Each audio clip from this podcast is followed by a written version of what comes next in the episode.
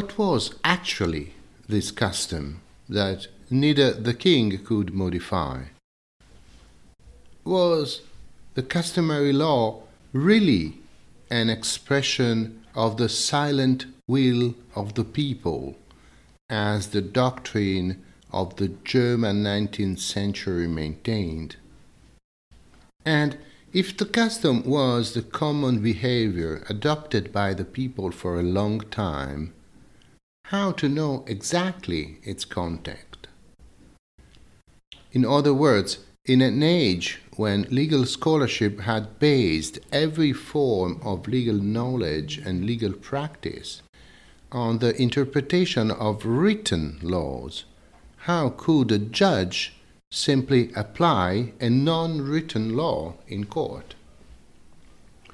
We need to consider that customs had been written down since the Middle Ages not by the people itself, but by jurists. And jurists had used the legal Latin vocabulary they had learned in universities to write down the customs. But in the very moment a custom was written down in Latin, it lost its character of spontaneous, unwritten rule of behavior and acquired the character of an enacted norm, which, as such, could be interpreted by doctrine and jurisprudence, exactly like the other sources of the jus commune. This happened very clearly with Lombard feudal law, which was written down in Latin by a judge from Milan, Obertus de Orto, to be studied by law professors who wrote glosses, summae, commentaries on this text, completely forgetting its customary nature. While the custom evolves continuously, a written custom gains stability by writing. And usually, this writing down process is the result of a new agreement between the political power and the claims of a community. Written customs, the only customs a legal system can consider, were very often not the recording of ancient uses as they claimed to be. On the contrary, they registered the terms of a new settlement of some contrasts between the communities and their lordships. The English Magna Carta is the most famous example of this process. The rights acknowledged by King John to the lords were not ancient customs, but the result of a new agreement through which the monarchy limited his power, acknowledging a space of liberty given to his counterpart, in this case, the group of local powers in contrast with the crown.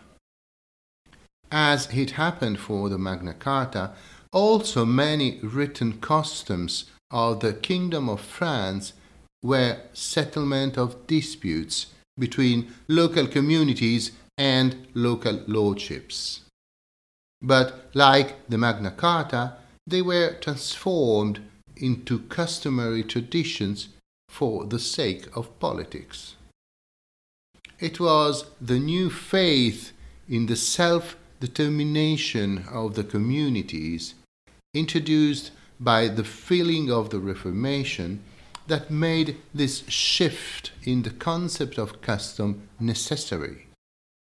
By denying the role of the clergy in leading the people towards God, the Reformation claimed for the self determination of every individual, and by consequence, also the self determination of every local community.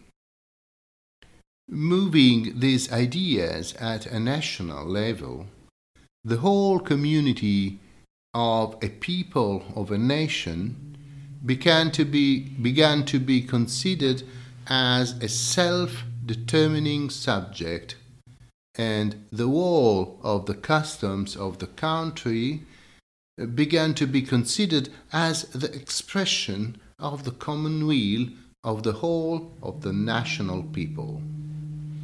This change in mentality drove to two major results, particularly evident for the Kingdom of France. On one side, the French kings began a process of writing down the local customs of the kingdom because this helped the identification of the people as a political entity whose ruler was the king himself. The political identification of the people through its customs helped the process of independency of the king from the rules of the jus commune.